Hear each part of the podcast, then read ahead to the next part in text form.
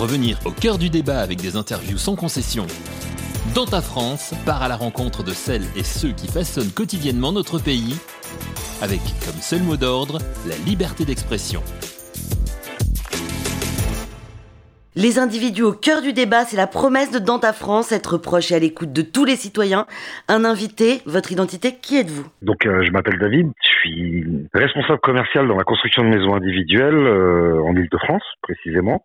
Je vis actuellement dans le 77 et j'ai 41 ans. Plusieurs domaines d'activité ont été soutenus durant cette crise sanitaire. On pense à la restauration et à l'hôtellerie. Votre activité professionnelle, est-ce qu'elle a été accompagnée? Alors pas du tout. C'est pas senti concerné du tout par les mesures euh, qui ont été proposées par l'État. Après, bon, on a, quand même un, un secteur d'activité, je pense, qui a été relativement épargné du fait que les gens passé le premier confinement, hein, puisque le premier confinement nous a tous bloqués. Mais passé le premier confinement, il y a eu un peu un boom hein, au niveau de, la construction de maisons et de la vente euh, en immobilier généralement, puisque les gens voulaient vraiment changer de cadre, hein, je pense, euh, pour tous ceux qui étaient en appartement, etc. Est-ce que la crise du Covid a modifié euh, vos activités, votre emploi du temps, vos tâches quotidiennes? Y a-t-il eu des impacts dans la manière de gérer votre travail, David? Il a fallu s'adapter, se déplacer un peu plus chez les clients notamment, puisque se sentaient moins libres de leurs mouvements à partir du moment où on avait une attestation professionnelle qui a couvert euh, plus ou moins toutes les périodes, on, avait une liberté de mouvement que nos clients n'avaient pas toujours. Puis après, il y avait aussi toujours la peur du gendarme pour les clients de, bouger de chez eux sans attestation. Ça a un peu modifié notre manière de travailler puisqu'on a fait plus de rendez-vous à domicile pour le coup. Mais sinon, en soi, non, ça n'a pas, ça nous a pas énormément perturbé par la suite. Comment avez-vous vécu les confinements successifs? J'ai vraiment subi vraiment le premier confinement qui était quelque chose d'un très particulier, hein, puisque c'était vraiment euh, un truc inédit qu'on n'avait jamais vu. En ce qui me concerne, je l'ai assez bien vécu, puisque bah, je, je, je, gagnais toujours bien ma vie, etc. Après, c'est quand je regarde ce qui s'est passé en France, le nombre de confinements euh, que les Français ont subi en général, c'était vraiment une situation très particulière, et je me mets surtout à la place des autres, et ça a dû être euh, vraiment difficile à vivre, ne serait-ce que pour, bah, pour tous les pour tous les mineurs qui sont à l'école, etc. Ça devrait être ça devait être vraiment une période très particulière que j'ai jamais connue de ma vie, hein, euh, ainsi que pour tous les gens qui ont pris ça au niveau professionnel de plein fouet. Euh. Pour ou contre le vaccin, David? Alors, je suis pour le vaccin euh, quand il est destiné aux personnes qui ont besoin d'être vaccinées, tout simplement. Je peux pas être plus clair que ça, en fait. Vous pensez que le vaccin ne devrait pas être fait à tout le monde? Ah non, je suis complètement contre les obligations vaccinales. Euh, il y a quelques années, on nous a, enfin, ils ont augmenté aussi le nombre de vaccins pour les enfants. Euh, je trouve ça bête de vacciner un gamin qui, qui va même pas encore à l'école primaire contre l'hépatite B. Euh, je trouve ça débile, mais bon. Les élections arrivent à grands pas. Vous sentez-vous concerné? Pas vraiment. Euh, pour vous dire la vérité, bah, j'ai rarement voté dans ma vie. Bah, en fait, pour ainsi dire jamais. Je viens de demander ma première carte d'électeur en fin de compte. Je ne sais pas si j'irai voter réellement. Bah, j'ai pas l'impression qu'on s'adresse aux Français.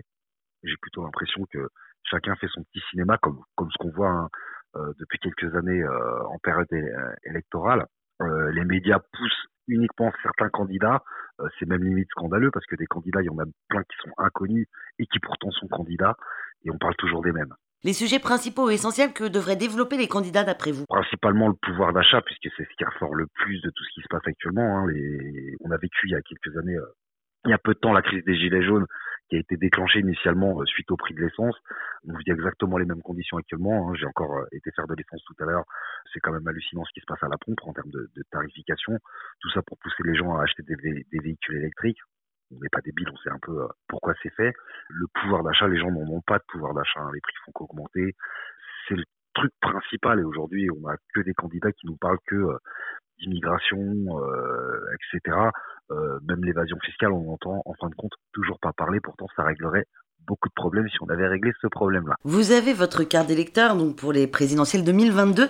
Vous sentez-vous représenté par l'un des candidats? Est-ce que votre choix est déjà fait? Un choix qui peut bouger puisqu'on est on est qu'au départ de, de la campagne, hein, y en a encore qui ne sont pas vraiment déclarés, alors qu'on sait très bien qu'ils sont déjà candidats. Mais euh, ça peut encore bouger. Je, je dirais que j'ai beaucoup pensé à, à Christiane Tauvira. C'est peut-être même pour, euh, pour ça que j'ai été chercher une carte d'électeur. Après, le, le choix n'est pas encore fait dans, dans l'absolu. Avez-vous une préoccupation principale? Quelle serait votre France idéale de demain?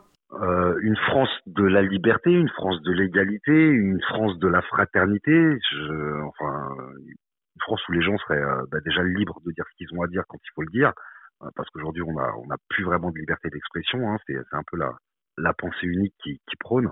euh, une France avec un vrai pouvoir d'achat. Hein. Je veux dire, on est censé être une des puissances mondiales. On n'a pas vraiment l'impression que c'est comme ça dans, dans, les faits quand on voit qu'il y a encore un mouvement qui se déclenche actuellement, hein, un peu imité sur, sur le mouvement de ce qui se passe au Canada. Puis quelque chose de, de plus écologique, on va dire, enfin, me dire aujourd'hui on va maintenir les prix de l'essence assez élevés de manière à ce que les gens se tournent vers l'électrique, euh, les solutions ne sont pas là. Ça, c'est des solutions économiques.